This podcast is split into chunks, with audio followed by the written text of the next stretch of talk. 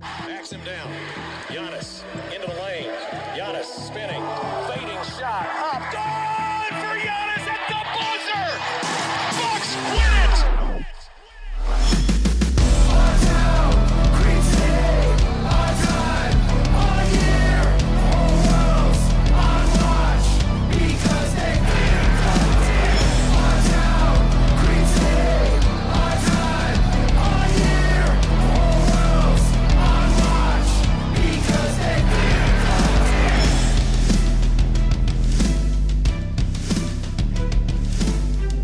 To Locked On Bucks. I'm your host Kane Pittman here alongside for I, I think it's this counts as a back-to-back podcast. We've had a day off in between, but the Bucks Radio Network, Justin Garcia is here with me in back in his usual spot on a Sunday night. And this episode is brought to you by Built Bar.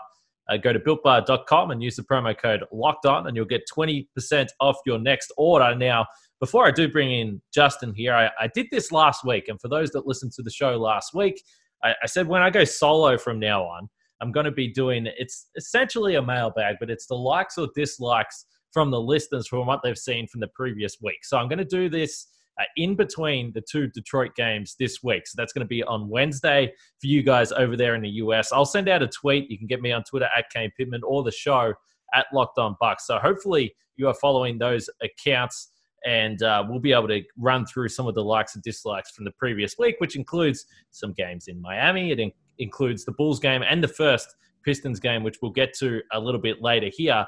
But speaking of news, Justin, I think you've got some news. I know for those that follow the Bucks on social media, and I'm sure a high percentage of the listeners do, they will be familiar with the courtside, the pregame courtside show that you've done in the past. And I know there was some staff turnover towards the back end of the season last year. So the pregame show kind of got shelved a little bit on all the digital platforms. But I'm hearing it might be back as early as tomorrow. Yeah, uh, it was courtside live, and uh, depending on when you're listening to it, if it's the morning of the Bucks and Pistons game tonight, is our first show. It actually went away when you went back to Australia, because it, it, I felt like every other game it was you. I was texting and saying, uh, "Can you come on this for a minute?" But uh, yeah, after no, our last broadcast of it was I think it was either the Lakers game or the Mavericks game and um, there was some turnover behind the scenes, so we didn't have the uh, bandwidth to pull it off, and then the pandemic happened. But now uh, it is back. I know they were working through a lot of details, and I I had teased it a couple of times, and then at the last minute it was up. Oh, yep, it's it's coming back, but uh, just hold off on announcing it because we have to work through this, this, and this. So now it is official. We went through um, some practice sessions and walkthroughs for it this morning, and before the Bucks play the Pistons and and beginning that day Monday and for every Bucks home game, uh, we will be on the air. It'll be myself and Melanie Ricks. Uh, it starts two hours before tip off. It's going to run for 90 minutes. You can watch it on Bucks.com or the Bucks app or the Fox Sports Wisconsin app. And it's going to be pretty similar to uh, what we did in the past, where you'll get to see the players shooting and warming up. You'll get to hear from the coach. You'll get to hear my dynamite analysis. You'll get the entertainment from Mel. So um, it's a little longer, but we have all the bases covered this year.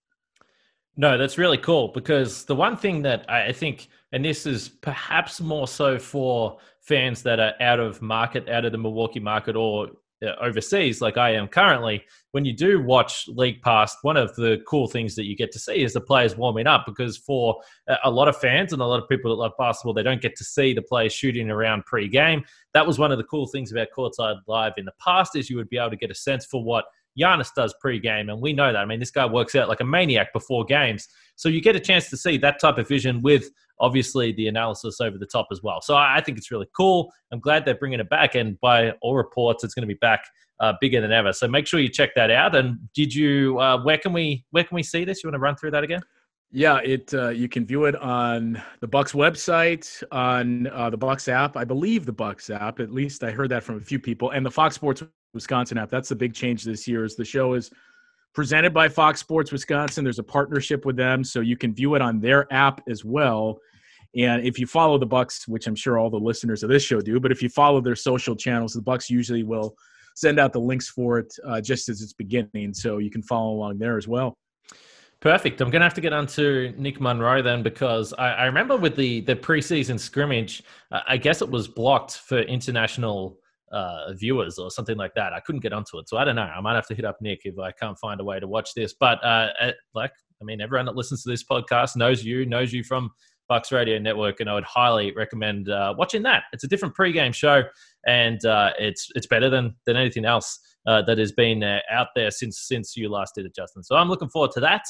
I thought today we could talk a little bit about three point shooting because I think continuously we are seeing this season that the early part or the early portion of this year is just going to be ridiculous. And I don't actually know how long this is going to extend. As we're recording this, I just finished watching Washington and Brooklyn, and Kyrie Irving and Kevin Durant had wide open shots. They both missed on the last possession, and the Wizards beat Brooklyn. So Brooklyn are now three and four on the season. I think they've lost four or five since Christmas Day. So uh, again, the results that we're seeing across the league are just crazy. You don't know what to expect coming in on any given night.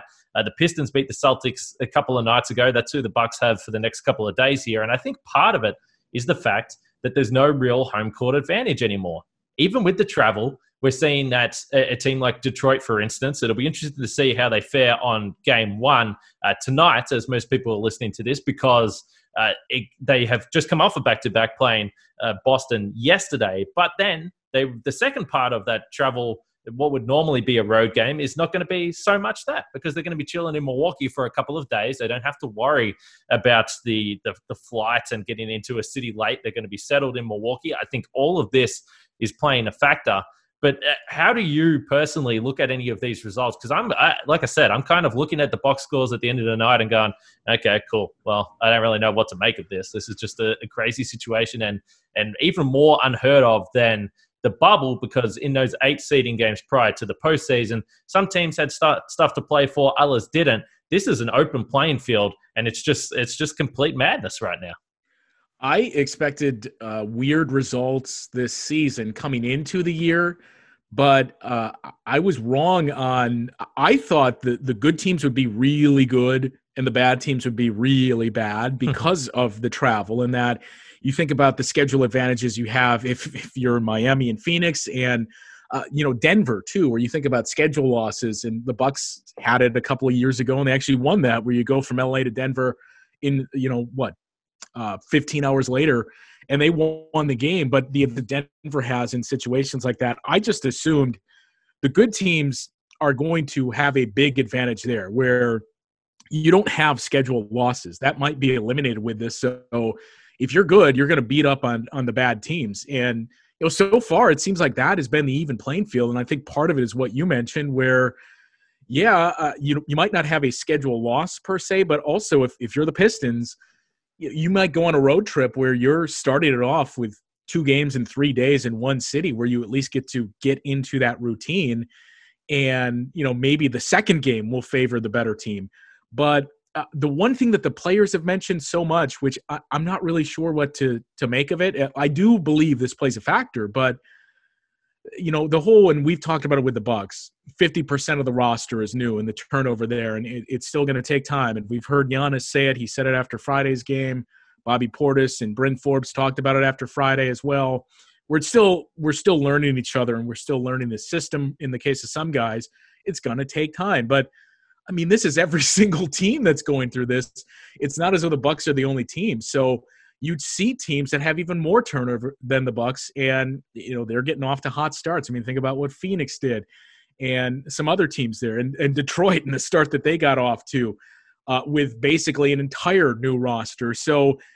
I've just long felt it's going to be a very weird year this season. And the most interesting part is, I think most coaches will tell you, and if we look back at Bud's first year here too, you know, we all point to the Knicks game, and I think it was you that brought up the question to him before the Knicks game on the on the last road trip about that was kind of the turning point of their season, right? Where Chris got benched.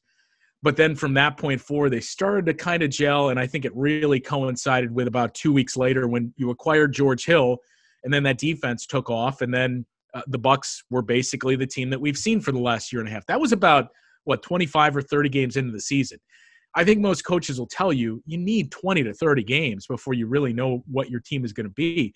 And the interesting part is, you know, you're going to be basically halfway through the season by the time that happens because of those 10 games that are lopped off. So I wonder too, in, in an adjustment, and maybe there's more time that, you know, maybe coaches would say, hey, it could be closer to 35 or 40 this year with less of a training camp and, and not as much time to go through five on fives.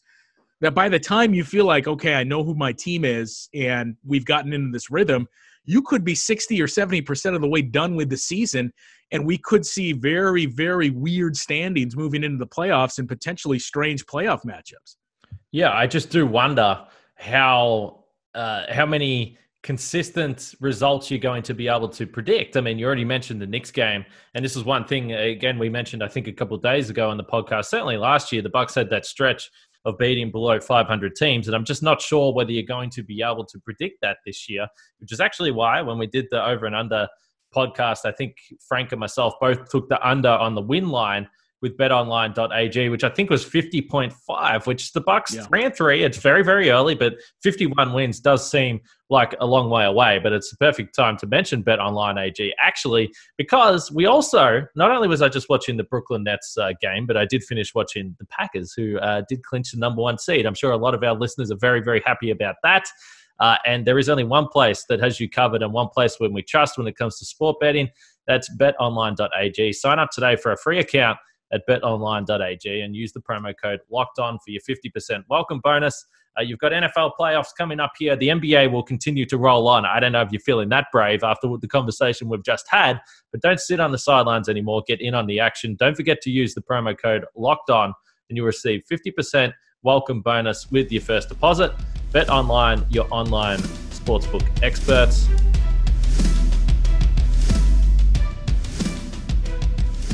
Betting on the NBA and the Bucks doesn't have to be a guessing game if you listen to the new Locked On Bets podcast hosted by your boy Q and handicapping expert Lee Sterling. Get daily picks and quick hitting advice to make the smartest possible wagers. Subscribe to the Locked On Bets podcast brought to you by betonline.ag wherever you get your podcasts. And actually, the that game that I've mentioned a couple times now, the Nets game, is fantastic that they lost because it's like old times with the Bucks right now, three and three, exactly sitting at 500 and in the eighth seed. It's just this, this comfortable position that, as people that watch the Bucks, we got used to for so so long. But I want to read some of these numbers, these three point shooting numbers here, Justin. This is this is just to give an indication of how ridiculous this is right now.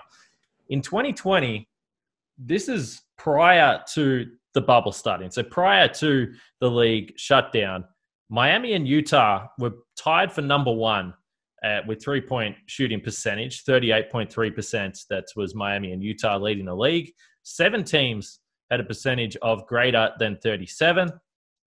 So far in 2021, and of course it's a small sample size, the Bucks lead the NBA 43.9%. The Lakers are second at 41.8. The Hawks are third at 40 and you've got 12 teams up from seven that are above 37% early in the season here. Uh, and just to give a historical perspective of what this would mean, uh, there has been uh, a few teams over the course of the last 25 years that have shot greater than 40% over the course of a season. Golden State did it in two individual seasons.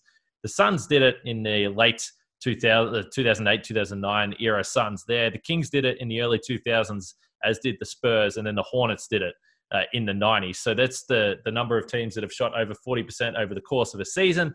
And there's never been more than one team to shoot greater than 40%. So again, these numbers I expect are going to come down. But what happens if there's no crowds for the entire season? Maybe they won't come down because uh, again, I do think that the defense is getting used to playing with new teams. I think combined with the fact that there's no crowd, there's no real home court advantage. I think both of those things are contributing to the hot shooting that we're seeing and, and just naturally, I don't expect the Bucks to stay up at around forty three point nine percent. I believe it's going to come down. But having said that, I, I don't know what to expect at this point if the if it, it, remains the way it is and there is no crowds and no home home court advantage. For example, the Bucks, and this is just to give an indication of how hot they've been to start. On above the break threes, they are shooting forty six point three percent this year. Uh, last year across the regular season, they were thirty four point seven the Bucks were a very average three-point shooting team last year. I think they were uh, sort of anywhere from the 15 to 20 range uh, prior to the bubble, and then after as well. They weren't exactly an elite shooting team, but that 34.7 percent 12% lower than where they're at right now. So, look, uh, I think that the only thing that we can take from this, and this is what makes, uh, you know, really reading anything into the Bucks record so far difficult, is that the the shooting should come back to the norm, and then the Bucks are going to have to find other ways to score because their offense right now is at a torrid pace. Yeah, and you know, I mean, everybody's pointed it out, but the Bucks lead were led the league after Friday's game in three point shooting in terms of the volume of threes made, and that was even considering the performance they had against the Knicks, where they hit what I think seven threes in that yeah. game. So, um, you know, that's what stood out. I mean, obviously, when you have three games where you hit 20 or more, which by the way, it took them six games to set a new franchise mark and never had three games of 20 or more threes in the same season before. But when you have three games like that, that'll offset it quite a bit. But still, you know, we didn't see a stretch like that from them last season. We're not necessarily the offense clicking, but three point wise, they were very inconsistent throughout the year. And, you know, they're one of those teams that you'll look at in the regular season and see the Bucks are towards the top in three pointers made and taken but the volume isn't there or the percentage excuse me isn't there because of you know some of the guys that they have as as you'll hear people put it as fake good shooters and we saw that kind of come to fruition in the postseason. I know you and i talked about it. I do feel like they are in a better spot this year in terms of their shooters than they were a year ago um, i'm still not going to say they're elite and you certainly don't expect them to make 23s a night or 18 i think that they're averaging now but I do feel like overall they're better. And, you know, I think the two biggest guys that have had the impact, and it's really no coincidence, are Donte DiVincenzo, who we talked about quite a bit, and obviously Bryn Forbes, too, where Bryn Forbes is basically filling that Kyle Korver role. But when you heard Giannis talk about him after the game on Friday and you heard him gush about him, uh, you wondered if yeah, is Br- is Bryn going to become you know basically on that Pat level where he's one of Giannis's guys, where he talked about being willing to give up his body and the things that he does defensively and how strong he is and developing that connection with him. I went back and looked through the six games and uh, some of the numbers for Giannis. I think the most encouraging thing, and you've talked about this, we all have, but the most encouraging thing to me so far this season is you know what Giannis is doing in terms of assists on the outside shot, where the majority of his assists have led to three pointers. But in the last three games, especially, it feels like it's really clicked for him. I think it's 26 of 36 overall this year. But the last three games, 19 of his 24 assists have led to three pointers that he's assisted. 19 of those have been three. So that shows you, you know, talking about he's talked about stubbornness and trying to figure out how to beat, beat defenses. To me, that proves his point that he is getting there and he's seen here's where the open guy is. Now it's a it's a double edged sword where your teammates also have to hit the shots. And right now they are at a clip you can't expect to continue. Um, but the fact that Giannis is finding guys outside, his assists are leading to threes. That's what is encouraging to me. And, you know, we knew small sample size theater here, but we knew the offensive rating between Giannis and Bryn Forbes when they're on the floor together would be off the charts for those lineups. I think right now it's the second highest rated lineup the Bucks have. Um, but uh, what really strikes me most is – that most of the threes are coming there. I think they have a basically about a quarter of the Bucks threes this season are in minutes where that duo has been on the floor together, and they've played less than twenty percent of the minutes that the Bucks have played. So they're making the most of the minutes where Giannis is out there with Bryn Forbes, and that was one of the complaints a lot of people had last year of when you're going to play Kyle Korver, only play him when Giannis is on the floor because that's where it makes sense. We're not technically seeing that, but we're seeing more production when Bryn Forbes is on those on the floor in those minutes with Giannis versus what we saw last year. Yeah, I'm going to be really curious as the season progresses to track exactly what you're talking about. Who's the guy that the Bucks want to pair with Giannis as that lethal shooter? Because you know, Bryn Forbes, if you look at the numbers going back in previous years, he's been an elite catch and shoot guy, and he hasn't played with a player that draws the attention that Giannis does. I mean, it's as simple as that. And I think for all the things that we talk about for the Bucks failures in the postseason for years gone by, it's the fact they couldn't hit threes. There was a significant reason for their inability to get through. Uh, obviously, Toronto and then Miami. So uh, I do think on paper the Bucks are a better shooting team. I still do have concerns with the fact that at the moment, to this point, the Bucks are relying very, very heavily on those threes. Now, of course, you can sit back and say, well, they've won all three games uh, all three of their wins have come by 30 plus points. So maybe they don't need to be relying on the three as heavily as they have for those wins. And I'll buy that. I will accept that. But I do think they're still going to have to find a way to score in other ways in the half court. Clearly, Khris Middleton's been a guy that's carried them in the past. Jrue Holiday has shown an ability to get to his spots within the arc. And I think that's going to be important. But another player for me, we speak about him a lot. You just brought him up, Donte DiVincenzo. It's going to be fascinating to see uh, how he progresses offensively through this season.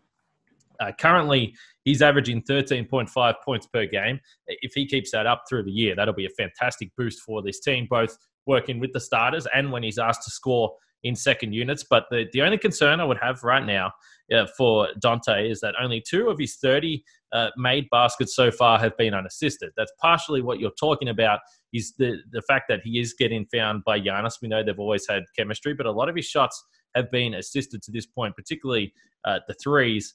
But he is only 10 for 18 in the restricted area and 10 for 21 in the paint. So in the paint, he's below 50%. Uh, again, super small sample size, but that's a number for me to watch throughout this season because he's not going to be able to keep up the 60 plus percent from three. I don't want to uh, disappoint anyone there that had expectations that he might.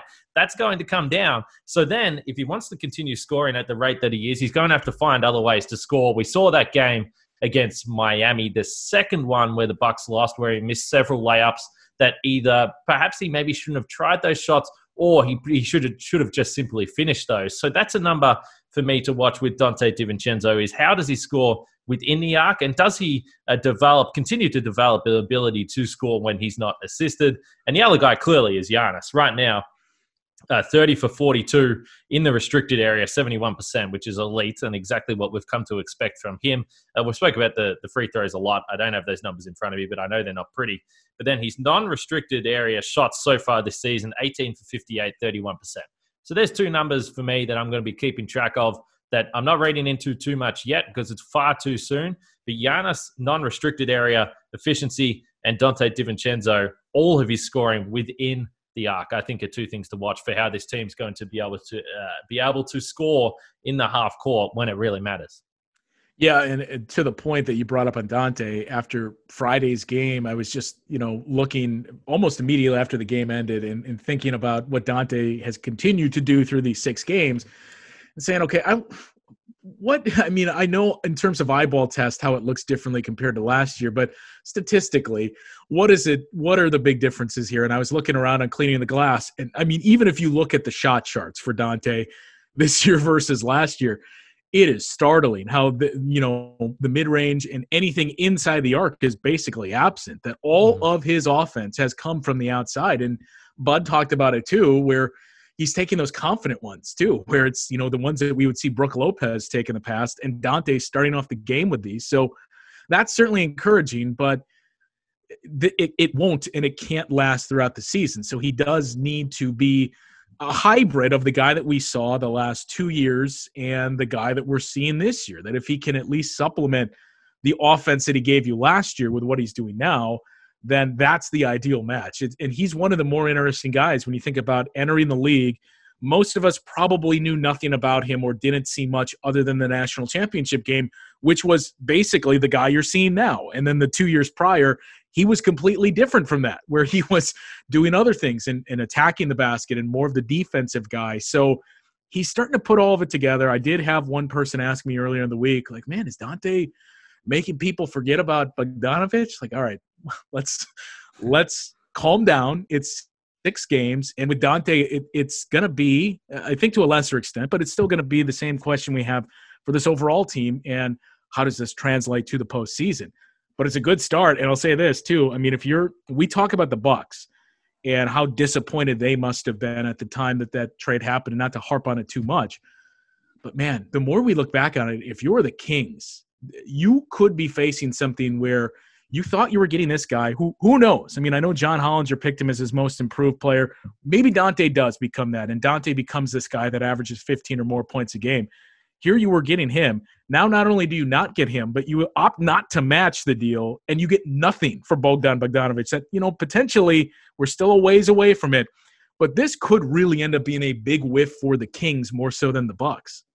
Yeah, no doubt, and, and, certainly I'm not willing to, to get into the in, into the Bogdanovic Divincenzo conversation yet. It is far too early, and as we've said, some of the stuff he's doing isn't sustainable. But uh, having said that, he he is definitely displaying an ability that he could be this guy, and I think we felt it last year, and it didn't quite come to fruition. He is definitely displaying that ability that he could be a guy that wins you a playoff game because we aren't expecting, and no one is expecting him to be the leading scorer on the team.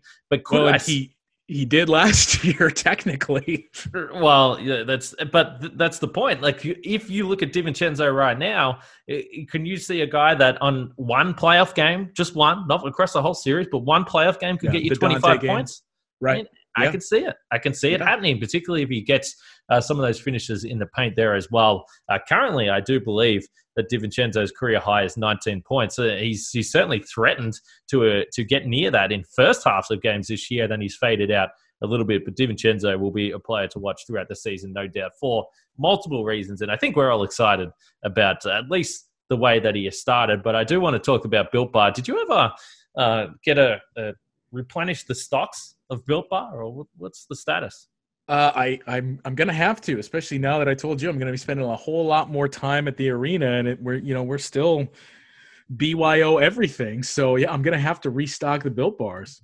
Well, if Justin Garcia, the host of Courtside Live, is eating Built Bar, then there's really no excuse for no one else to do it. We know it's the best tasting protein bar that's ever been made. They're covered in 100% chocolate, soft and easy to chew. Uh, great for the health conscious guy as well, which is always a bonus. Lose or maintain weight while indulging in a delicious treat. Bars are low calorie, low sugar, high protein, and high fiber. Uh, we still got the same deal. It's a beauty. Go to builtbar.com and use the promo code locked on, and you'll get 20% off your next order. Use promo code locked on for 20% off at builtbar.com.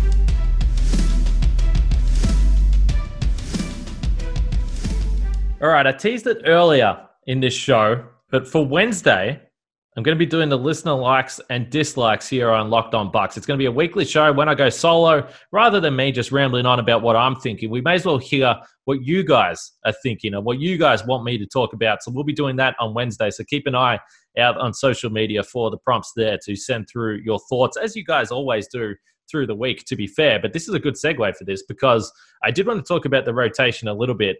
And uh, a regular listener and someone that comments uh, on Twitter and, and hits me up every now and then with some thoughts is Jake Reitz, and his Twitter handle is at Jar Jar Reitz. Uh, that's R W E T Z there. And uh, he did it, had a thread a couple of days ago here where he was just looking at early season rotations.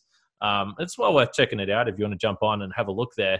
Uh, the one thing I'll say with the rotations at this point, I'm not necessarily that interested in numbers or net ratings or offensive ratings, defensive ratings, just because the variance is so high in regards to some of these lineups that you're looking at. For instance, the Bucks starters so far are the most used lineup, which is the, a surprise to no one, 64 minutes. But then the next most used lineup is only at 18 minutes. That's Jrue, Khris, and Giannis with DJ Augustin and Bobby Portis, and that's only at 18 minutes. So I do keep track of the starters to see where they're at, particularly defensively, because a lot of the times they're going up against the opposition starters. Uh, so far, those numbers have been fantastic. Again, there's been some blowouts there that are going to distort that. But the starters have a net rating of 21.8, defensive rating of 98.6. That's fantastic.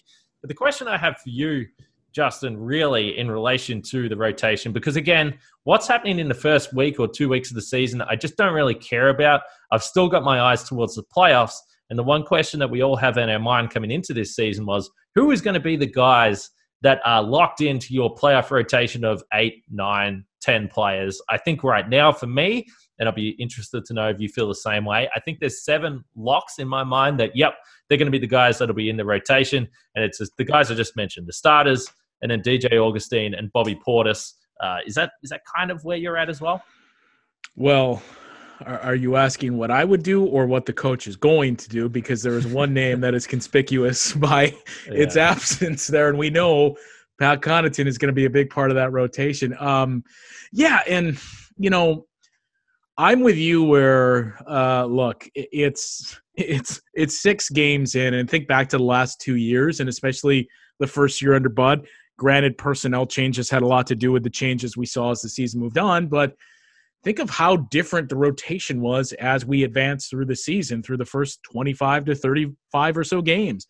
It's going to be the same this year, where this is what's happening right now. I mean, look no further than week one versus week two, where week two, it's Thanasis that gets a call over DJ Wilson. It's going to continue to be fluid like that. Um, I think the big X factor in terms of their bench for rotations and X factor in terms of we don't really know yet is Torrey Craig that I thought coming in, and I think you were in the same boat that Torrey Craig would have been in that category. We didn't see it in the preseason. We didn't really see it in the first few games, and then the injury occurred. But still, just as we said, it's not going to be until we're about 35 to 40 games in that this rotation and everything else settles in. So I'm not going to be too worried about that until we get, you know, 20 games in and Torrey Craig, assuming he's healthy and, and back from the injury, uh, isn't is still not a part of the rotation. Then you'll raise an eyebrow. Um, but yeah, I mean, and you know, the big thing too is going to be this year. Uh, we saw the shift where you assume the starters are going to play a lot more. And we saw that early on. Now, granted, the numbers are probably equal to what they were last year just because of the blowouts that the Bucks have been in. But we've seen the tendency where, you know, Giannis, uh, his first substitution has come a little later in the first quarter than we've seen in the past. And some other minor changes like that. I think it's going to be a pared down rotation once we get to the postseason simply because those five starters are going to play the bulk of the minutes. And uh, you know, I, I, guess the other positive thing about the three point shooting is in terms of volume of makes, Bucks most makes in shooting about 40% too when it happens are when their three best players are on the floor. So that is encouraging. You, I mean, you couldn't say that last year if you considered Eric Bledsoe your third best player. So that was one of the reasons you got Jrue Holiday. And so far, again, just six games, it's paying off. I would agree with that. And I think the important thing you noted throughout that was that we do expect or we do hope that come playoff time, you're going to see more minutes from those starters anyway. Uh, the reason why I didn't mention uh, Pat Connaughton uh, is because I, I, think, again, I'm thinking from my point of view, and I do expect that Pat's probably going to be in the rotation. I think that's fair to say. But I do think that there is at least a discussion to be had for guys that will play on any given night. And Torrey Craig, as you pointed to, it would be fascinating to me to know whether Torrey Craig would have come in to the rotation ahead of you know, what essentially became the DJ Wilson minutes if he didn't uh, have that broken nose. And then we've seen Thanasis play over the last couple of nights. So uh, Bryn Forbes, another guy that you mentioned, the way I see it currently is that you have those seven guys, and then you have Pat Connaughton, Torrey Craig, maybe Jordan Nwora as the season goes on. Maybe he's a guy that starts to work his way into the rotation on that sort of forward wing positions there. I don't expect Thanasis will be in there come playoff time. But again, I mean, he hasn't been horrible. I just think that the come playoff time, there's going to be better options there. And then at the guard position, yes, yeah, Bryn Forbes is a guy I expect to play, particularly as you noted with the relationship and chemistry he seems to be forming with Giannis. But also, I think then you keep your eye on a guy like Sam Merrill, who we'll see. We don't know. I mean, it's a long regular season. Injuries can happen. Guys could potentially miss games, and other players will get their opportunity. But I just think there's more mixing and matching on a nightly basis that could occur with the other guys in the rotation. Whereas those seven, with Bobby and DJ coming off the bench, I think are, are locked in. I mean, those are the guys that are going to play every single night. And the other guys, I would like to hope that there is the flexibility where Bud is going to lock down and say, okay, we're playing nine guys tonight. We're playing eight, nine guys every playoff game. We'll mix and match as we see fit, depending on the matchups. We need another wing defender. I'm not going to put Pat Connaughton on Jayson Tatum in game four of the Eastern Conference Finals or the second round. I'm going to play Torrey Craig. This is what we brought him in for. This is his specialty. Go defend Jayson Tatum for a couple of possessions. Yeah, and you know, I think we've talked about this before too. I got to say, I the the rookie that I thought I would be enamored with was Sam Merrill coming into the season, but I continue to be intrigued by Jordan Nwora and the minutes that he gives you. Granted, it's typically in blowouts where hey, go find a shot here. But uh, the skill set is there offensively, and the quick release that he has. That uh, I'm not saying put him in the rotation and make him one of the guys, but he is very interesting to me as we move through the season and see if he can continue to build upon uh, what he has showed you so far this year. And again, I'm we're both in the same boat where it's still too early to settle in on here's clearly what Bud is doing with the rotation and here's what we think he thinks. But the thing that has really intrigued me the most with it is the whole inclusion of Thanasis this past week. And um, you know, when talking about Torrey Craig, when we asked him about the minutes that haven't been there for Torrey Craig, to hear Bud lump him in with uh, DJ Wilson essentially and saying, well, DJ's earned the minutes. And, you know, we think Torrey Craig can help out this team, but DJ right now is playing well and has earned them. The fact that you're lumping it in with DJ Wilson, I found to be the most interesting of. So, do you view Torrey Craig as a four, or do you view him as a two, three, four, a guy that can do everything? And based off that answer, they view him as more of a front court guy. Yeah, I think that was the interesting thing because I think we, uh, before the season, we were kind of like, well, Bobby Portis and DJ Wilson might be fighting for minutes, and we might see more of the the smaller lineup, which we assumed was Giannis and DJ. We thought that might just start to happen, but hasn't shown any real, I would say, uh, commitment to to running those lineups. Again, only six games into the season, but uh, like we pointed out, I think on the show over the weekend, the fact that Thanasis came in ahead of DJ, not a great sign for him. So we'll wait and see what happens here as the season goes on. And the other point to, to make and to stress, of course, is that the, there is going to be an avenue, and Jon Horst has even spoke about this, that there is going to be an avenue for the Bucks to pick up another guy that if you're getting someone in the buyout market or that type of nature, again, a trade is kind of going to be difficult just given the cap situation. We'll wait and see what happens there. But if you are going to uh, bring someone into the squad in the buyout market, that's generally a guy that's playoff ready and a guy that you want to play in the postseason as well. So that's the other thing to point out when we have this discussion. Well, Something can happen. And, and, let's go ahead and say it. That guy's name is Ersan Ilyasova. yeah, I, I haven't actually heard. There were some rumors a couple of weeks ago that Ersan was uh, was signing uh, back in Turkey, I think, but we haven't heard anything. He might be chilling. He, he actually might be in Wisconsin. Does, uh, I wonder if anyone has any confirmation of that. Yeah, I'll, I'll have to uh, I'll have to snoop around, and I know uh, some of the Bucks uh, media relations staffers, or at least one of them, was neighbors with Ersan. So I'll have to check oh. around and see. Hey, does Ersan still live down the street from you? Yeah, that, that, that would be interesting because I know he's uh, he's spoken extensively that his family never left uh, Wisconsin, even when he went on that tour to Orlando and Philadelphia and wherever else he was, his family still, well, they still had the house anyway in Wisconsin yeah. there. So we'll see. I mean, I just would not be surprised at all eh, that he's going to be no. wearing a Milwaukee jersey again at some point. No, no. I mean, we make the joke, but uh, honestly, I, it, one, it wouldn't shock me, and two, we're obviously it's way down the road from here, but uh, just doing a cursory glance at teams in the standings before the season started or what we projected to be the standings and saying okay based on salaries and roster makeup here like who could be the potential buyout guys? I mean i struggled to come up with a lot of playoff ready bigs that could help you in the form that the bucks would be looking for on some of those teams you assumed would be dumping guys into the buyout market. So i mean you at least have to be aware of it. And uh and, and bledsoe too. I thought that was interesting that he told us when we talked to him before the preseason game that his family stays here because his kids are in school. So the Bledsoes are still living in Wisconsin as well.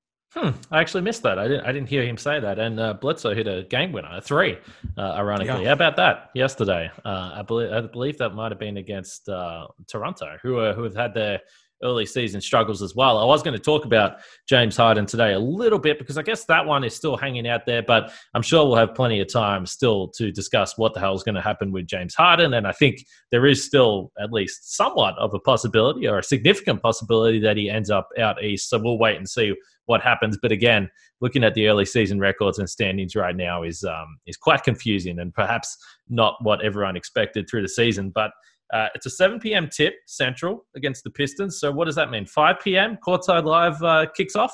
5 p.m.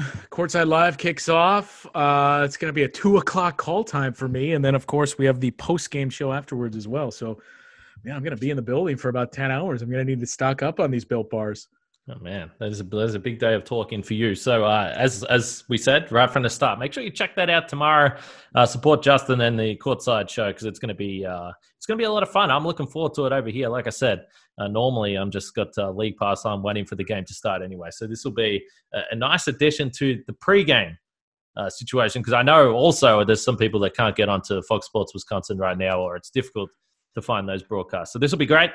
Justin, back to back pods, always a pleasure. Always a pleasure, and uh, yeah, as, as I said, we uh, we're still working through uh, interviews, but I believe we're uh, we're setting up the technology to to play video conferencing interview. So I would imagine you will be making regular appearances on the show. Unbelievable. I guess I owe you a little bit. I think the I think the scales have tipped, and now you've been on this show more than I did that. But I don't know. It could be pretty even. But uh, Bucks Pistons, the first game of a back to back. As I mentioned earlier, the Pistons beat the Celtics a couple days ago, and who knows what to expect. So we're hoping that the Bucks can finally win back to back games and get over 500. It's not something that we've used to been saying, them going below 500, t- stuck at 500 the last couple of seasons. So hopefully we are with you after a Bucks win over the Pistons. But for Justin and myself, stay safe. We'll speak to you guys after the game.